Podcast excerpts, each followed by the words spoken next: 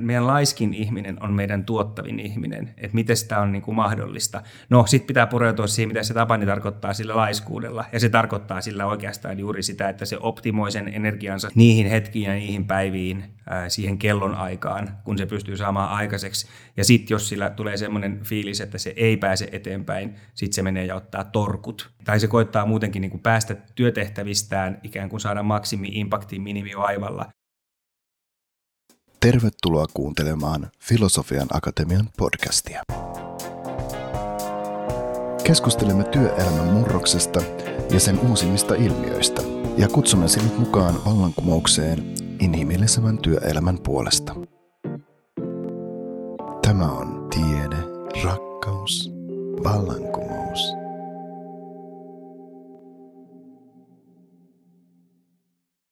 Moi, tässä on Tytti Kokko. Mun podcast-kaudella pureudutaan ihmisyyteen, muun muassa tunnetaitoihin ja ihmisten väliseen vuorovaikutukseen työelämässä.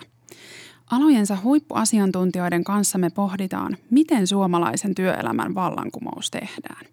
Lämpimästi tervetuloa. Tällä kertaa puhutaan tietotyön vaikuttavuudesta ja sen mittaamisesta. Yritetään saada vastaus kysymykseen, että voiko töitä tehdä hyvällä omalla tunnolla vähemmän kuin kahdeksan tuntia päivässä. Ja vieraana meillä on täällä Joonas Kiminki, joka on siis minun esihenkilöni ja kokenut johtaja.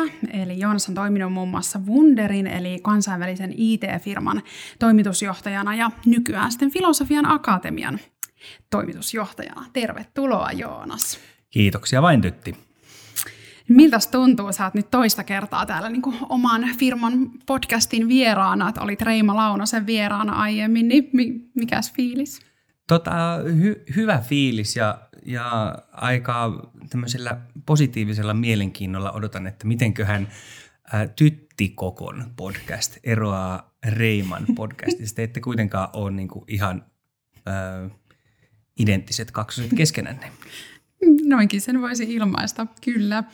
Tota, minä mietin kauan, että ottaisinko me, tai kun päätin, että tästä aiheesta haluan tehdä jakson, niin ottaisinko vieraaksi meidän Tapani Riekin, joka siis ää, meidän asiakkaita valmentaakin tästä teemasta, ää, ajatteluhallinnasta ja oman työn johtamisesta, mutta sitten ajattelin, että ehkä, ehkä tällaisen niin kokeneen johtajan ää, ajatukset voi olla, olla kiinnostavia jollain tapaa ehkä uskottavampiakin, kun sattuneesta syystä tunnen hyvin sinun johtamisfilosofian, niin mielenkiinnolla kyllä odotan tätä keskustelua.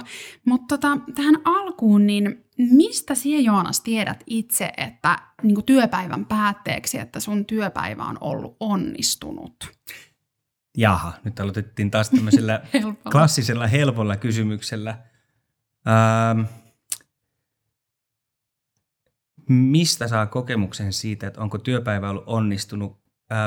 Mä sanoisin, että jos kokee edistymistä, ja edistyminen, tietysti tämä liittyy vähän myös niin kuin siihen, mitä työkseen tekee, eli edistyminen ei välttämättä tarkoita sitä, että minä koen edistyneeni minun työssä, vaan että kokee, että on ollut ehkä sellainen työpäivä, että asiat ovat edistyneet tässä yhteisössä tai organisaatiossa tai yhtiössä. Että kyllä se edistyminen edistymisen kokemus ää, on, on varmasti sellainen, että sai jotain aikaan, joko itse tai muut tai tietysti kaikkein mieluiten yhdessä. Mm. Mm, tiedä, onko tuo nyt niin ainoa ja kattava vastaus, mutta kyllä se on ainakin merkittävä osa sitä mm. niin sanottua oikeaa vastausta mun osalta tähän kysymykseen. Joo, että sai jotain aikaan. Hyvä, mulla on tähän kyllä jatkokysymyksiä, mutta, mutta en, en esitä niitä vielä, ne varmasti tullaan, tullaan käymään. Että se just, että mistä sitten tietää, että on saanut aikaan muun muassa. Mutta tota, mä haluaisin tähän alkuun vielä erotella niin sen, että jos lähdetään ihan liikkeelle, me puhutaan siis tietotyöstä tänä päivänä, niin tietotyön luonteesta. Eli, eli meillähän on olemassa niin kuin suorittavaa, tämmöistä ikään kuin mekaanista työtä, ja vaikka joku... Mikä Ojankaivu. E, niin, esimerkki, hyvä esimerkki. Ja sitten meillä on enemmän niin tämmöistä ajattelua vaativaa tai luovaa, luovaa työtä, ja toki näitä molempiahan voi olla samassa tehtävän kuvassa, mutta jos me verrataan niin näitä erityyppisiä karkeasti ää, töitä, niin mistä se työn tuloksellisuus missäkin sun mielestä syntyy?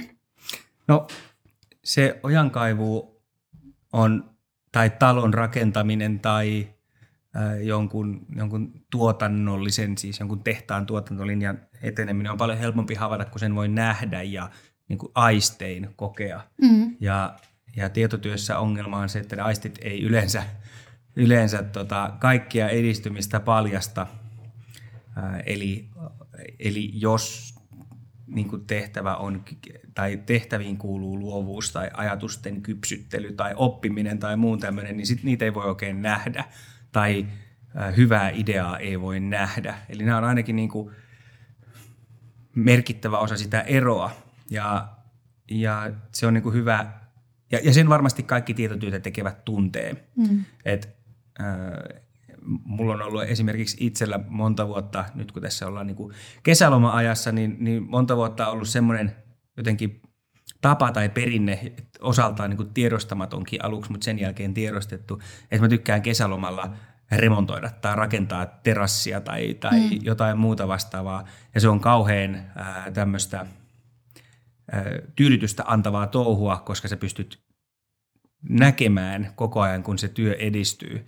Ja se on tosi virkistävää ja tervetullutta, jos huomioi vaikka, että et, et normaali työ on esimerkiksi organisaation tai tiimin johtaminen, niin sen edistyminen on kyllä tosi paljon vaikeampi havaita. Ja se on nyt varmasti tähän niin kuin jakson teemaankin liittyvä se semmoinen iso, iso haaste.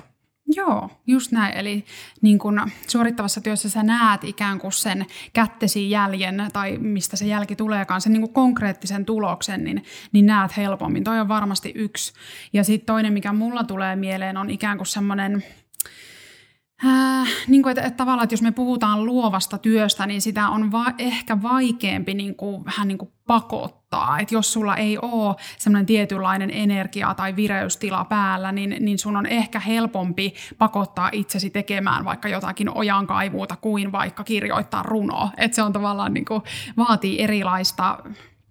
Joo, ja tämänkin varmaan niin kuin moni tietotyön tekijä tunnistaa helposti. Eli jos yrität saada sitä – luovaa työtä aikaiseksi, ja mä voisin suurin piirtein vetää yhtäläisyysmerkit näiden välille, että kaikki tietotyö on luovaa mm. työtä. Eli, eli tosiaan niin kuin mainitsit mun aikaisempi tausta IT-palveluista, niin kyllä me niin kuin kutsuttiin niin kuin vaikka koodausta tai, tai jopa niin kuin projektijohtamista tai puhumattakaan sitten kaikista suunnittelu niin kuin designerihommista, että ne on kaikki luovaa työtä. Me tehdään kaikki luovaa työtä tuommoisissa yhteisöissä. Niin, niin ää, sitä luovaa työtä ei voi oikein pakottaa ja kaikki, kaikki ajatustyöläiset varmaan tunnistaa, tunnistaa kyllä sen, että jos ei se meinaa se ää, teksti siitä sormista näppäimistöön ää, lähteä tai ei meinaa se niin kuin, tarjous valmistua tai muuta semmoista, niin aina on helppo sen jälkeen mennä vaikka siivoamaan kämppää.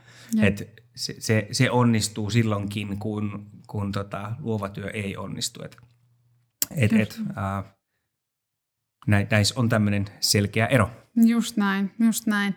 No, jos me nyt meidän aiheena on niin vaikuttavuuden mittaaminen, niin, niin tota, mm, jos me mitataan nyt sitten tämmöistä ajattelua tai ä, luovuutta vaativaa ä, työtä niin työajalla, esim. vaikka kellokorttisysteemillä tai tällaisilla perinteisillä, niin, niin mitä ongelmia siihen sun mielestä liittyy? No, pääasiallinen ongelma on varmaan se, nyt jo tässä kohtaa keskustelua itsestään selväksi varmaan, tai itsestään selvältä tuntuva asia, mm. että, että kun sitä tuottavuutta ei, ei siellä tuottavuudella ei ole suoraa yhteyttä siihen käytettyyn aikaan. Mm. Ää, eli taas jos mentäisiin vaikka tuonne niin kuin, ohjelmistokehitys- tai ohjelmointimaailmaan, niin kyllähän sä voit koodaa jotain kaksi viikkoa ää, ja ja jos ei sulla ole niin kuin jotenkin kauhean hyvä flow päällä siinä tai sä et ole kauhean hyvä siinä työssä, niin se voi olla, että siinä, niin kuin, äh, siinä kahdessa viikossa saadaan jotain, niin kuin sanotaan, että X äh, edistymistä aikaiseksi. Ja sitten taas, jos sulle tulee oikein vahva heureka-hetki tai, ja tai sä oot niin kuin tosi kokenut siinä työssä, niin se voi olla, että voi niin kuin kirjaimellisesti olla, että äh, puolen päivän työ joltain henkilöltä jonain päivänä saattaa olla arvokkaampi kuin kahden viikon työ ää, joltain henkilöltä jollain toisena ajankohtana. Ja tämä ei oikein niin kuin, samanlaisena ei vertaannu nyt siihen ojankaivuuseen tai timpurin työhön. Et, ne niin kuin tuottavuuserot ei ole noin räikeitä. Ja mm. kun tulen tuommoisesta konsulttimaailmasta, ää, eli, eli olen siis IT-konsulttiyhtiössä ollut tätä ennen, niin siellähän on tämmöinen hyvin yleisesti tunnettu ää, tavallaan ristiriita siitä, että asiakas ostaa aikaa, tai siis se maksaa ajasta, ohjelmistokehittäjien ajasta tai tiimin ajasta, mutta loppujen lopuksi eihän se, niin kuin, se mitä se saa, niin ää, ei, ei ole suoraan niin kuin aikaan sidonnainen, vaan sitten sinne vaikuttaa, vaikuttaa kauhean monet muut tekijät mm. ää, kuin, kuin se aika, eli mitkä on ne olosuhteet, mitkä on vaikka motivaatiotekijät ja, ja muut tämmöiset. Niinpä. Joo, että toi onkin niin kuin mielenkiintoinen ristiriita, että tosi paljon me, me niin kuin mitataan sitä kuitenkin edelleen sitä työaikaa ja just tuommoisessa laskutettavassa työssäkin, niin sitä laskutetaan ää, sen ajan perusteella, mutta tässä niin kuin kuvaat, niin, niin se ei välttämättä kuitenkaan kerro siitä, siitä. Tota, mm, no, mutta missä määrin sun mielestä niin organisaatioiden johtamisessa tänä päivänä niin on otettu huomioon tämä, mistä, me tässä, mistä sä oot puhunut, tämä tietotyön luonne? Niin kun, jos nimenomaan puhutaan mittaamisesta?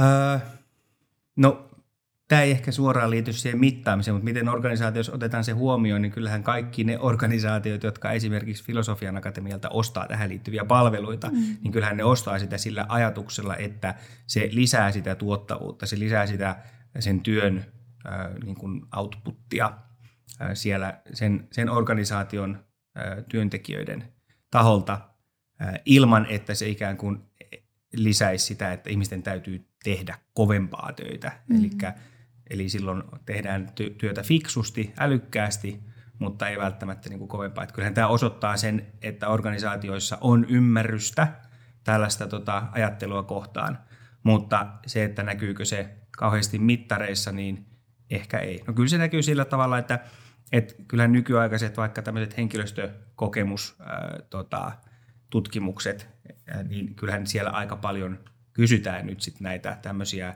työn sujuvuus, työn tuottavuus tyyppisiä juttuja, eikä niin kuin puhtaasti vaan sitä esimerkiksi, että kuinka paljon ö, käytät aikaa tai menee, minkä verran olet kokouksessa, eli minkä verran olet pois siitä itse tuottavasta työstä. Mm.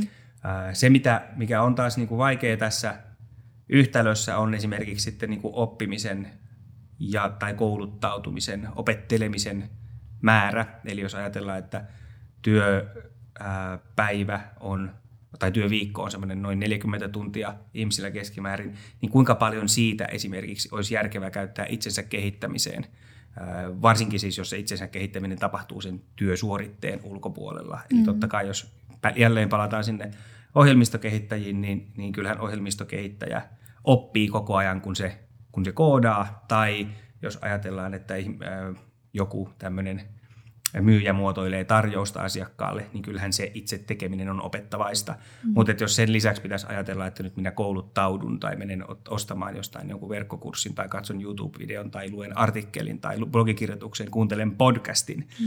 niin tavallaan miten tälle – on järkevää laittaa aikaa, mikä sen ikään kuin takaisin maksu on, niin päästään, päästään vaikeasti mitattaviin asioihin. Että kyllä se kysymys ei ole mitenkään, jos se olisi helppo kysymys, niin me ei puhuttaisi välttämättä tässä kohtaa ongelmista, vaan, vaan niistä jotenkin itsestäänselvistä ratkaisuista, mutta tota, ei se taida helppo olla. No ei, ei kyllä. Ää, toi on mielenkiintoinen. Nythän tässä muutama viikko sitten mediassakin ää, tuli tämä Huawein johtajapositiossa oleva henkilö äh, ehdotti tätä niin kuin seitsemänpäiväistä työviikkoa ja, ja tota, äh, kertoi siinä itse tekevänsä, oliko se jotain yli 80 tuntia viikossa töitä tai näin, niin, niin tavallaan meillä niin kuin on sitten kuitenkin paljon semmoista puhetta, että, että nimenomaan niin niistä työtunneista puhutaan, että, että, että pitäisi tehdä pitkää päivää ja pitäisi tehdä mm, pitkää viikkoa ja onko se jollain tavalla ehkä, en tiedä onko se kulttuurissakin sellainen, että olen hyvä työntekijä, kun, kun tein ilta yhdeksään asti töitä ja näin, mutta et, mitä sä oot niin mieltä, että onko meidän mahdollista tehdä tehokkaasti töitä 80 tuntia viikossa esimerkiksi, jos näin yleisesti niin ajatellaan? No sen työn sisältö pitää olla jotenkin, niin kuin, tai se, se, että mikä lasketaan työksi, niin pitää määritellä kyllä jotenkin tosi väljästi, mm. että että voisiko ihminen puhua podcastissa 80 tuntia viikossa tai haastatella ihmisiä podcastiin tai valmistella podcasteja ja tehdä podcasteja 80 tuntia viikossa. Ei varmasti, tai siis voi, mutta onko se 80 tunnin arvoista? Mm. Saako se 80 tunnin edestä sillä jotain? Onko ne hyvin käytettyä aikaa? Ei varmasti ole. Mutta sitten jos ajattelee, että työhön liittyisi vaikka merkittävästi matkustamista tai, tai tota, asiakkaiden kanssa golfin peluuta tai illallisia tai, tai muuta tämmöistä, niin kyllähän sitten voidaan katsoa, että sitä aikaa voi mennä todella paljon, mutta se ei enää niin kuin olekaan verrannollista siihen, että istun nyt tässä tietokoneella tai, tai istun palaverissa tai, tai, tai teen jotain tämmöistä vastaavaa. Et, et kyllä työhön voi käyttää 80 tuntia viikossa niin, että sen voi itselleen perustella ja sanoa, että tämä ei ole ihan pähkähullua, mutta mutta se vaatii semmoisen aika, aika tota laajan käsityksen siitä, että mikä työksi lasketaan. Kyllä. Tai sitten, tai sitten toinen vaihtoehto on se, että sitä istutaan siellä konttorilla tai toimistolla sen 80 tuntia viikossa, mutta, mutta, mutta sen työn tuottavuus ei kyllä millään tavalla ole kaksi kertaa sen kuin mitä 40 tuntia olisi. Tai se ei ole niin kuin kolme kertaa sen, mitä 27 tuntia olisi. Just näin. Eli tullaan, tullaan jälleen tähän, että, että mi, tavallaan niin kuin pelkät tunnit vai, vai se työn vaikuttavuus edellä meneminen. Niin, niin, niin. Joo. No tota, mm, jos, eli todettiin tässä, että, että se ei ole niin fiksuin tapa laskea sillä tavalla, että okei, että työntekijä on, on ollut tuottava, koska hän on tehnyt vaikka nyt 80 tuntia viikossa töitä, niin, niin miten sitten, jos ajatellaan, että, että tota, joku esihenkilö nyt miettii, että miten, miten se niin kuin, mm, tuloksellisuuden seuranta kannattaisi järjestää, jos, jos vaikka oltaisiin luopumassa tämmöisestä kellokorttisysteemistä, niin, niin miten sitä sitten kannattaisi niin kuin mitata? No, äh, tämä ei ole kauhean, kauhean yksinkertainen asia, joten mainitsen yhden esimerkin, sen miten me pyritään sitä filosofian akatemiassa tekemään. Eli mm. ensinnäkään meidän työhän on on, niin kuin meidän kaikkien työ on aika vaikeasti mitattavaa. Eli jos sulla on semmoinen ihminen, joka on se huippuasiantuntija, joka tekee meillä, meillä paljon kutsutaan niitä valmentajiksi ainakin toistaiseksi, ää, niin jos sä teet tämän tyyppistä työtä, että sä oot siis niin kuin erikois niin kuin huippuasiantuntija ja sitten sä käyt aika paljon asiakkaille esiintymässä, ää, niin, niin, niin miten, sitä voi tietysti mitata sillä, että kuinka paljon rahaa tuot talon sisälle – mutta se ei ole ehkä järkevin tapa mitata sitä, koska sitten siihen vaikuttaa niin moni seikka markkinatilanteesta, asiakkaista, sun osaamisesta, myyjistä, firman brändistä, kaikesta tämmöisestä niin kuin liitännäiset asiat. Jep, ja jos sä täydentää ja esimerkiksi tossa, niin se helposti ohjaa. Tiedän, että tämä on vielä sun lempiaihe tämä, että mihin niin kuin,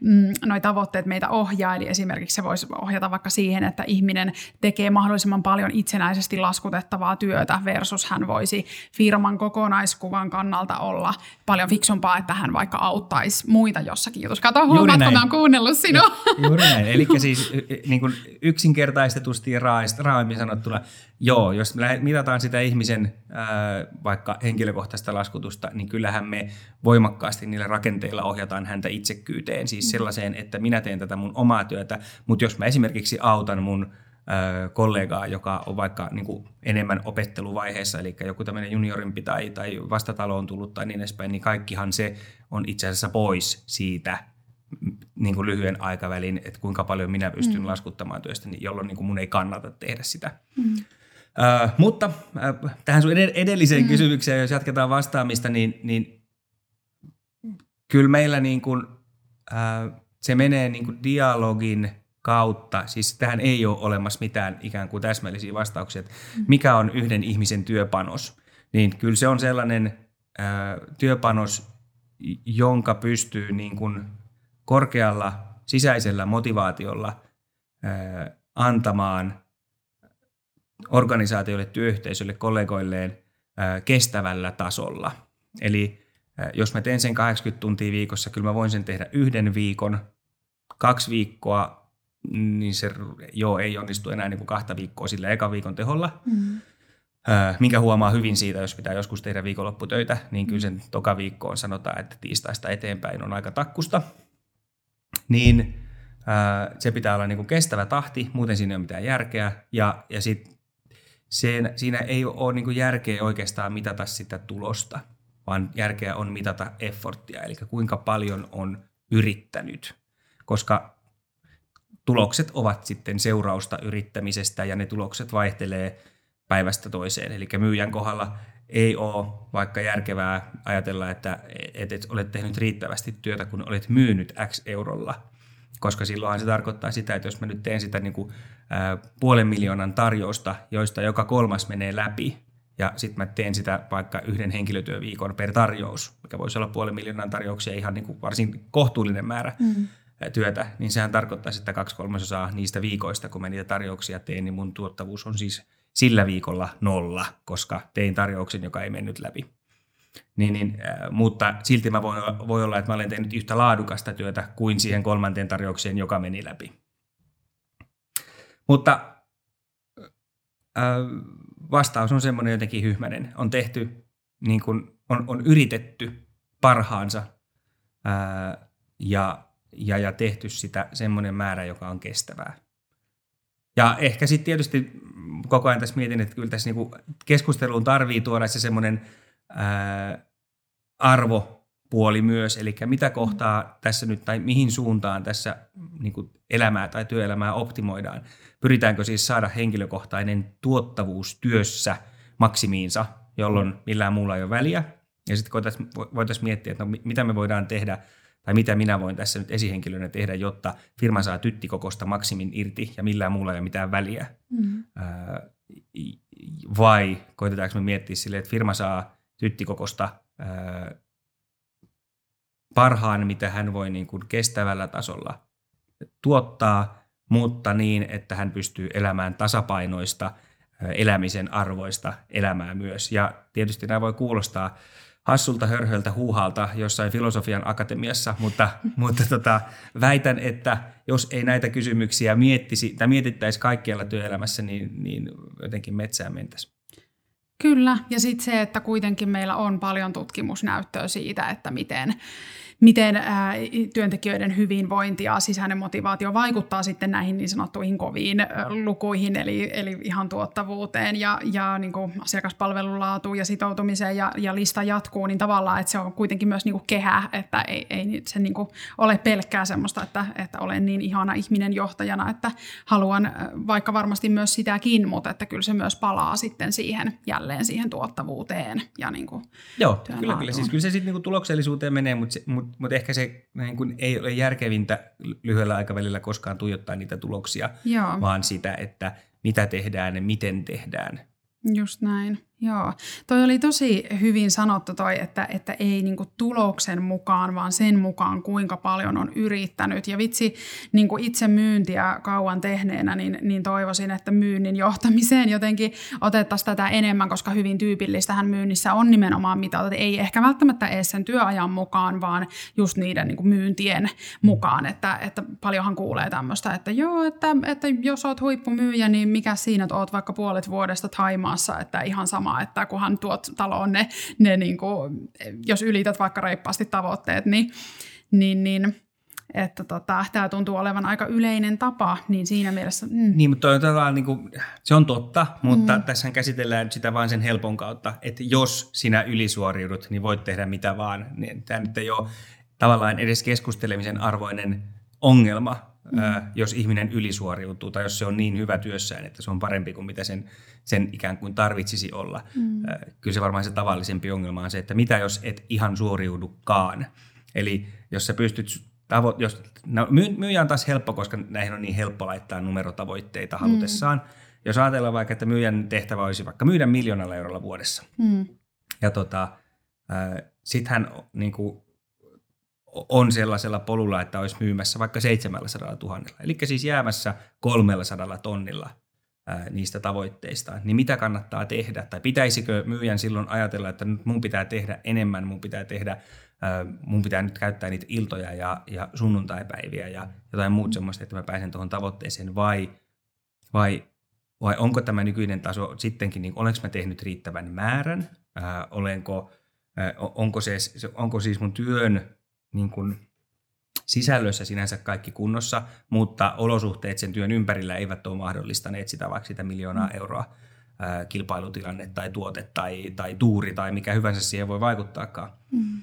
Ää, ja, ja silloin uskon, että voit tytti samastua tähän, että tota, et, et tämä on semmoista niin kuin, ää, pään sisäistä pohtimista, mikä ei ole kauhean helppo. Kyllä, juuri näin, juuri näin. Joo, ehkä kuulijoille voi tässä paljastaa, että olemme käyneet taannoin mielenkiintoisen keskustelun sinun kanssasi tästä, että kun mm, sä soitit mulle, siis pidit puhuttelun siitä, että en saa pyydellä anteeksi ja, ja selitellä sitä, jos käyn keskellä työpäivää kuntosalilla.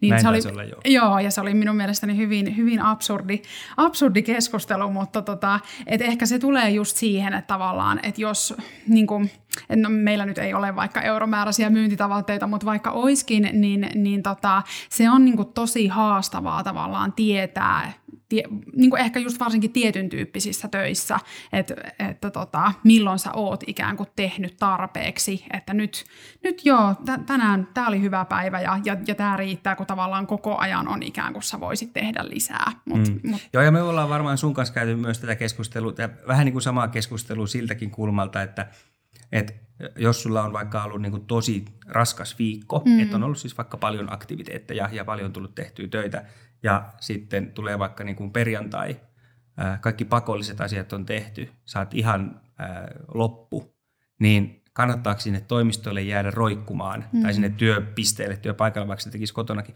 kannattaako sinne jäädä roikkumaan, jos sä et oikeastaan pysty saamaan mm. sitä luovaa työtä millään tavalla enää eteenpäin. No jos et sä pysty saamaan sitä luovaa työtä eteenpäin, niin sitä voi miettiä, että olisiko näitä ikään kuin siivoustyyppisiä juttuja, mitä ehkä voisi tehdä, mm. varsinkin jos ne pitää tehdä joskus joka tapauksessa, eli jos siivoustyyppiset jutut olisi vaikka sähköpostilaatikon siivoamista, niin, niin ehkä sitten voi tehdä jotain tämmöistä, mihin ei tarvitse sitä luovaa hommaa, mutta ei myöskään mun mielestä ole mitään järkeä yrittää väkisin tehdä sitä luovaa, vaikka tietää, että ei tästä tule mitään. Paljon parempi on sitten todeta, että minä lähden nyt ulos johonkin tiedätkö, metsään tai mihin liian kuntosalille ja, ja tota, palaan sitten virkeänä takaisin työn pariin jonain, jonain toisena päivänä. Jep, toi on itse asiassa tosi hyvä pointti ja sitten tullaan taas siihen niin kun itsereflektioon ja itse tuntemuksen tärkeyteen, että tavallaan, että sä saat edes itsesi kiinni jotenkin siitä, että hei, että nythän mä Tapanin käyttämä hieno termi prokrastinoin esimerkiksi, eli niin kuin vitkuttelen, koitan, koitan niin kuin viivästyttää jonkun hankalan työtehtävän aloittamista tai hu- huomaan just sen, että okei, että mä oon itse asiassa, mulla ollut tosi rankka viikko ja nyt mä oon tosi väsynyt, tämä ei nyt kyllä vaan irtoa, että tekisinköhän mä tämän saman, onko se nyt vaikka valmennuksen käsikirjoitus tai tai myyntitarjousteksti, niin että tekisinköhän mä tämän nopeammin ensi maanantai-aamuna, mm. niin, niin, niin tullaan myös sen tärkeyteen. Joo, ja sä mainitsit tuossa jo niin kuin muutaman, muutaman tota, tärkeän, niin kuin sä puhuit reflektiosta ja reflektiivisyydestä. Mä ehkä haluaisin tuoda tähän vielä yhden tärkeän ää, tota, sanan tai tämmöisen ilmiön, joka, joka erityisesti nyt sit pätee kaiken näköisiin niin kuin no monikin ihmisiin, mutta varmaan tämmöisiin niin kympin tyttöihin ennen kaikkea, että sulla olisi niin itse myötätuntoa, mm-hmm. että pystyt olemaan e, Muita ihmisiä kohtaan on paljon helpompi olla myötätuntoinen, mutta sitten itsellesi koetat pitää kauhean korkeat standardit ja ajattelee, että no se, mä nyt ymmärrän, jos, se, jos toi toinen ihminen ei pysty nyt suoriutumaan, niin ei sen kannata töitä tehdä, mutta jos itse ei pysty suoriutumaan juuri sillä hetkellä, niin, niin kyllä siitä on monesti vaikea irrottautua siitä tekemisestä.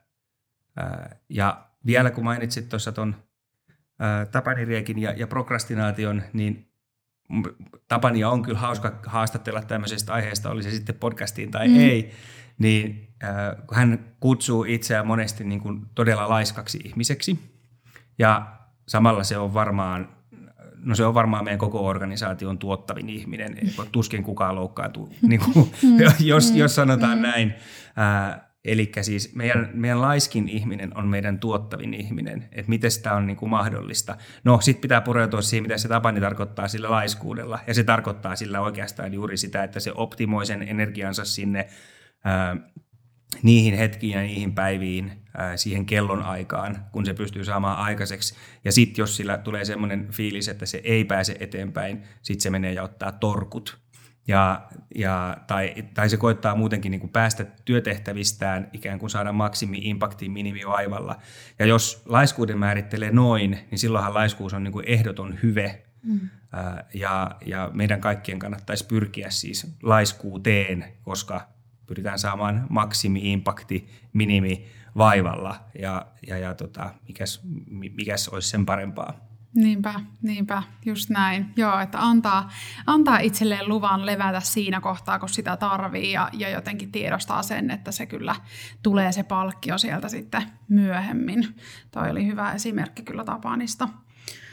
Ja mm, vielä jos viedään sinne mm. itsemyötätuntoon, niin tästäkin mä oon puhunut muutaman kertaa, että tämä ei ole mitenkään Tapania vastaan, mutta Tapani on siis äh, keski-ikäistyvä, äh, valkoinen mies, mm. äh, heteromies, äh, jolla on tohtorin tutkinto. Mm. Hänen on helpompi olla niin kuin itse myötätuntoinen kuin sitten nämä kaikki mainitut mm. attribuutit vaihtamalla johonkin toiseen, että sä ootkin nyt sitten jonkun vähemmistön edustaja, nuori nainen, jotain tällaista, mm. jolla ei ehkä ole yhtä hienoa tutkintoa kuin, kuin tota Tapanilla, niin sitten jotenkin ajattelin, että no kyllä mä ymmärrän, että toi tyyppi ansaitsee tämän tai toi, toi tyyppi tietää, miten sen pitää työtään tehdä, mutta mites minä. Joo. Eli tämä on taas esimerkki siitä, että on helppo ajatella, ajatella olla myötätuntoinen tapaniriekkiä kohtaan ja sitten kuitenkin itselle ei voisi sallia samaa. Kyllä, just näin. Todella tärkeä lisäys ja kiva, että nostit sen esiin, että kyllä se vaan näin on, että me ei eletä missään tyhjiössä ja just jos mietit vaikka nyt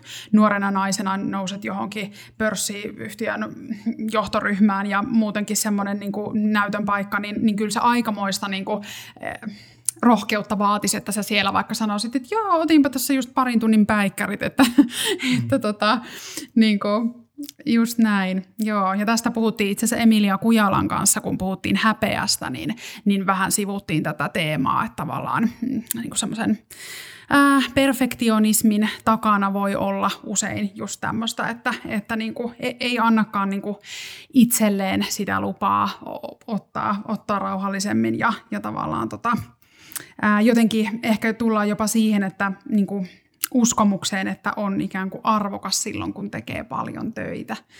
Niin, niin siihen ehkä meidät on osittain vähän kasvatettukin. Joo, kyllä se varmaan tämmöiseen niin kuin, äh, luterilaiseen kulttuuriin liittyy. Mm, just Työn niin. arvostaminen ja, ja semmoisen, sitä tunnistetaan varmaan kaikki nämä ominaisuudet. Kyllä.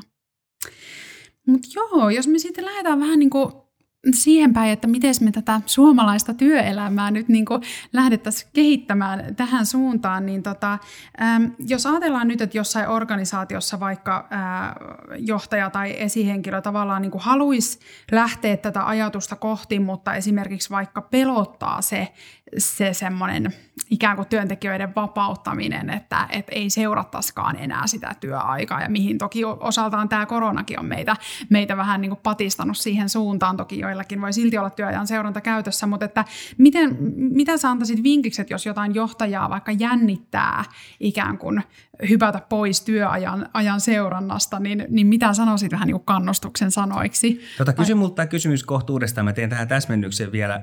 Työaikaa sinänsä niin kuin, osittain lainkin mm. mukaan tulee seurata ja, ja sillä on niin kuin, sillä on arvokkaitakin funktioita, koska sillä on myöskin työsuojelullinen funktio, eli että huolehditaan siitä, että ihminen ei, että, että me ei anneta ihmisen tehdä liikaa töitä. Ja se on niin kuin työnantajan ää, velvollisuus myös, myös huolehtia tästä. Eli sen sijaan, että ei ollenkaan seurattaisi työaikaa, niin kyllä mä ehkä sanoisin, että, että, että, että ei jotenkin tuijoteltaisi mm, niitä tunteja, mm, niin kuin mm. annettaisiin niille ainakaan yhtään suurempaa roolia kuin, kuin mikä niille niin kuin kannattaa antaa ja mikä on hyödyllistä antaa, mutta nyt sä voit toistaa sen kysymyksen. Joo, just näin, hyvä tarkennus. Joo, eli siis ähm, jos esihenkilö jossain firmassa haluaisi ää, lähteä kehittämään sitä toimintaa tähän suuntaan, että ei tuijotella niitä työtunteja niin tarkkaan, mutta että se jännittää ikään kuin sellainen tällainen työntekijöiden vapauttaminen, niin, niin mitä sanoisit vinkiksi, että miten lähtee niin kuin tota, tota kohti? No Mä, tähän varmaan tulee vähän sama vinkki kuin minulta saisi vähän joka asiaan, eli, eli lähteä muokkaamaan sitä tekemistä ää, tällaisten kokeilujen otsikon alla. Mm. Eli että no, no kokeillaan nyt tämä viikko tai tämä kuukausi tai tämä kvartaali tehdä jotain toisella tavalla. Hauskaa ja mielenkiintoista tässähän on se, että jos me sanotaan, että me ei enää niin kuin ruveta niin kuin yltiöpäisesti tuijottamaan sitä, että nyt istut tässä työ, työpisteellä 37,5 tuntia kuukaudessa, ei anteeksi viikossa, ja että sinulla on 30 minuutin mittainen palkaton ruokatauko joka päivä ja, ja niin edelleen. Niin, eli sanotaan, että sun työ ei sun työn sisältö ei olekaan sitä, että sinä olet työpaikalla tai, tai Teamsissa tai, mm. tai muuten saavutettavissa tämän tietyn määrän, ää, aikamäärän, vaan että me edellytään sulta niin kuin, ää,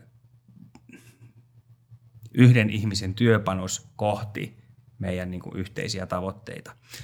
Seuraava kysymys on tietysti sitten, että no mitäs ne meidän yhteiset tavoitteet on. Et mm. Jos ei me tuijotetakaan aikaa, niin mitäs me sitten mm. tuijotetaan? No sitten meidän pitäisi todeta, että meillä on niin tavoite, me pyritään nyt pääsemään tuonne paikkaan X. No meidän pitää keskustella yhdessä siitä, että mikä se meidän tavoite on, mitä me tällä työllä koitetaan tehdä, jos se, jos se ei ratkeekaan sille, että yrität tehdä töitä 37,5 et, et, mm. tai olet paikalla 37,5 tai 40 tuntia.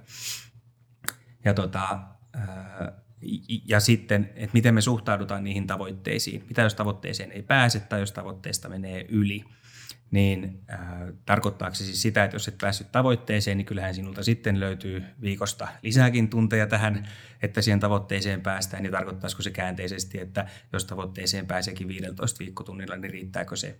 No tavallisesti nämä ei ole ihan näin äärimmäisiä nämä esimerkit, mutta eikä, eikä niin kuin mä aikaisemmin sanoinkin, että jos niin sitä, sitä lopputulosta yksinään ei auta tuijotella, mm. vaan pitäisi ehkä sitten katsoa, että meillä on tavoite tuossa, ja sitten meidän pitäisi keskustella, että minkälaisilla toimenpideillä me päästään niin sitä tavoitetta kohti, ja sitten sen jälkeen se tavoite ei ole se, mihin vaikka nyt se tehty työ tai sen työn seuranta – yksilön osalta ainakaan niin, niin kuin hitsataan kiinni, vaan katsotaan, että tehdäänkö me niitä oikeita toimenpiteitä mm. ja onko siellä ikään kuin se oikeanlainen yritys paikallaan sinne tavoitetta kohti ja sitten sit ikään kuin se, koska voihan olla, että tavoite on huono. Tavoite on mm. asetettu yli tai tavoite on asetettu ali.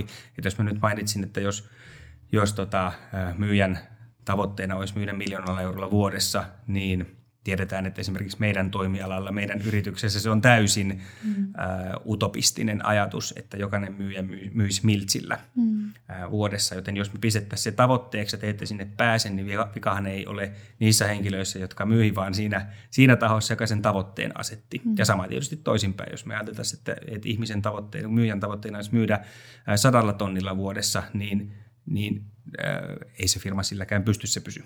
Niinpä, niinpä. Ja sitten tullaan taas siihen, että kenen tai keiden kannattaa niitä tavoitteita asettaa niin, että ne on, on realistisia. Mutta... Se olisi, joo, se on eri podcasti se, että jep, miten tavoitteita jep, asetetaan, miten siitä, niitä seurataan joo, ja niin edespäin. voidaan tehdä siitä oma jaksonsa. Mutta tota, joo, eli, eli tota, jos tota kirkastaa niin, niin kuin kevyiden kokeilujen kautta, eli ei oteta niin, että okei, nyt siirrytään tällaiseen malliin ja se on tämä hamaan tappiin asti, vaan jos jännittää, niin, niin kokeilujen kautta ja sitten se, että kirkastetaan se yhteinen tavoite ja, ja mikä kenenkin rooli siinä on ja millaisilla toimenpiteillä sitä kohti.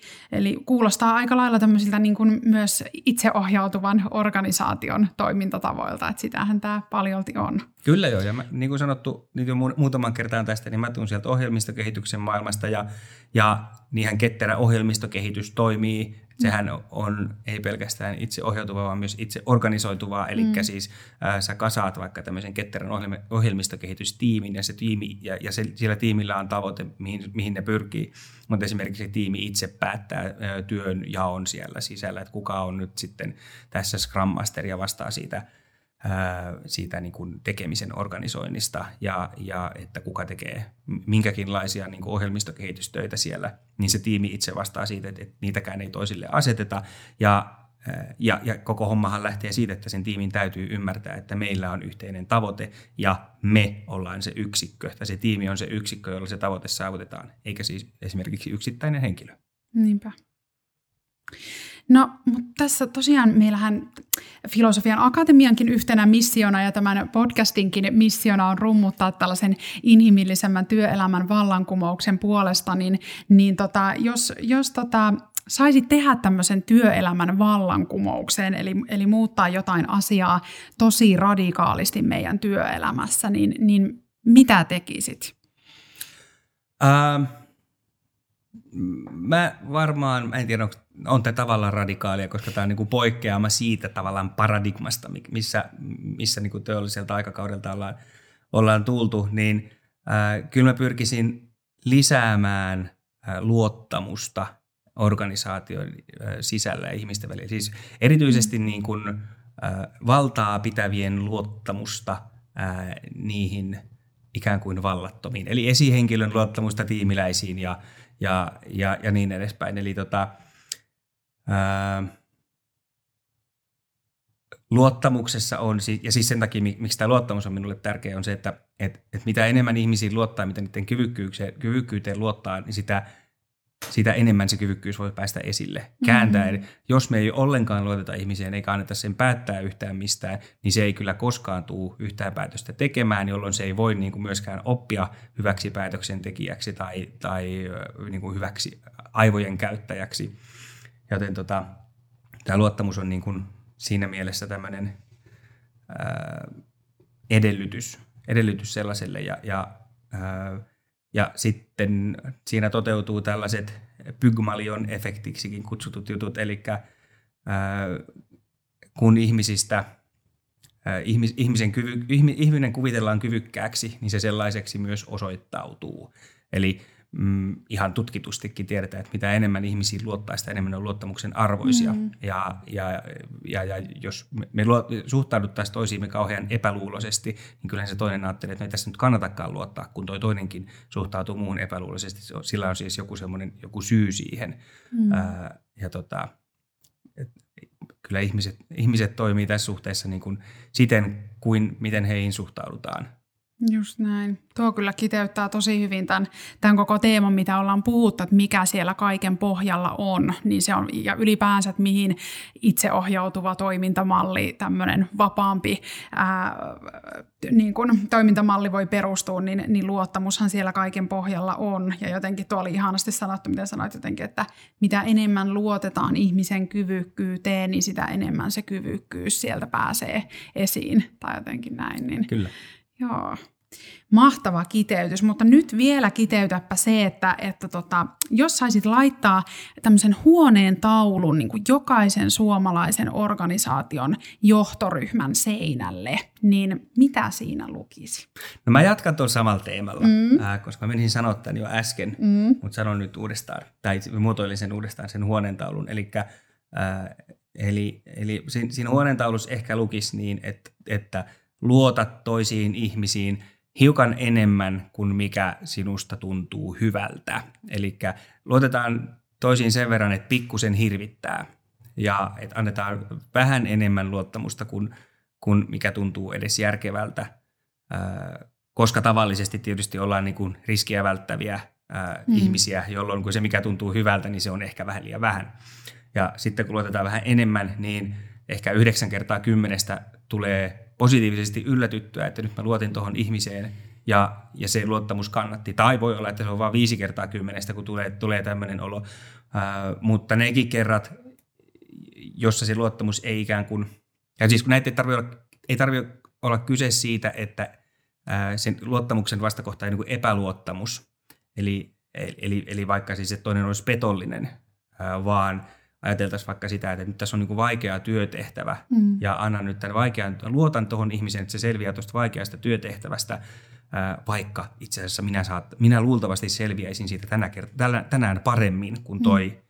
toi ihminen, jolle mä sen työtehtävän nyt niin kuin luotan. Ää, mutta jos mä en luota sitä sille, niin se ei varmasti sitä opi. Ja sitten voi kysyä, että aiotko mä tehdä ikuisesti toisten ihmisten mm. työt, vai yritätkö mä jotenkin toimia siten, että, että mä luon ihmisille tilaa, tilaa oppia. Mm-hmm. Ää, siihen luottamuksen niin kuin kääntöpuoleksi menee tosiaan se, että et, et on helppo todeta vaan, että nyt mä luotan. Ja se, mikä on vaikeaa, on se, että, että mitä sitten, kun paljastuukin, että ei olisi kannattanut luottaa. Mm-hmm. Eli mä laitan nyt vaikka tämän niin kuin vaikean tarjouksen tai haastavan asiakastilanteen jonkun äh, ihmisen tehtäväksi, ja sitten se ei oikein mennytkään hyvin. Mm. Onko ratkaisu silloin siinä, että okei, ensi kerralla en luotakaan, vai koitan käsitellä tämän tilanteen tällaisena, antaa sille sen arvon, kun tämä tilanne ansaitsee, ja sitten seuraavalla kerralla taas luotetaan. Mm. Ja, ja tämä on se, minkä kokemuksesta tiedän, että tämä on se niin kuin kysymys, joka on paljon vaikeampi kuin vain se tämmöinen heitto, että et, et, luotappa muihin ihmisiin. Et ehkä se olisi, nyt jos lähtee omia sanomisia mm. miettimään, niin olisiko se huoneentaulu että ehkä sittenkin jotenkin siihen, että kun olet luottanut ja se ei ehkä kannattanutkaan, niin mieti mitä sä sitten teet. Mutta toi, toi ei ole yhtään niin lentävä ja raflaava lause kuin, niin. kuin se, minkä äsken tota, kekkasin. Joo, mutta toi oli hyvä myös ja se on niinku tärkeä, tärkeä jatkopointti siihen kyllä, että se ei jää vaan siihen. Mutta se oli mun mielestä erittäin hyvä se, minkä sanoit ensin ja jotenkin kyllä niinku äärimmäisen rohkea, että varmaan moni voi ihan jo tuntea selkäpiissään, että oh, onpa pelottava ajatus, että luota vähän enemmän kuin mikä tuntuisi mukavalta, mutta ehkä muutenkin elämässä ylipäänsä niin se, että tee, tee niinku vähän enemmän kuin mikä tuntuisi mukavalta, että ikään kuin menee epämukavuusalueelle, niin voi ehkä olla ylipäänsäkin hyvä elämän ohje, mutta... Joo, ja kyllä mä ö, olen tota, ton ohjeen mukaan koittanut aika monta vuotta ihan tietoisestikin toimia, eikä se nyt ole, ole hirveästi tuota takamuksille itseäni niin kuin potkinut tai tullut ikä, ikävästi vastaan. Semmoisia tapauksia on kyllä, jossa huomaa, että, että okei, nyt tämä, ö, siis varsinkin silloin, jos joku tahallaan väärinkäyttää luottamusta, mm. niin, niin, niin silloin joutuu kyllä aina itsensä kanssa vähän miettimään sille, että okei, sä, tiedät, sä Joonas nyt tiedät, että tämä on nyt seurausta siitä, että sä luotit tuohon tyyppiin liikaa tai mm. näihin ihmiseen tai tuohon tilanteeseen liikaa. Mä, että joo, tiedän. No, mitä sä aiot tehdä jatkossa? Mä, että, no,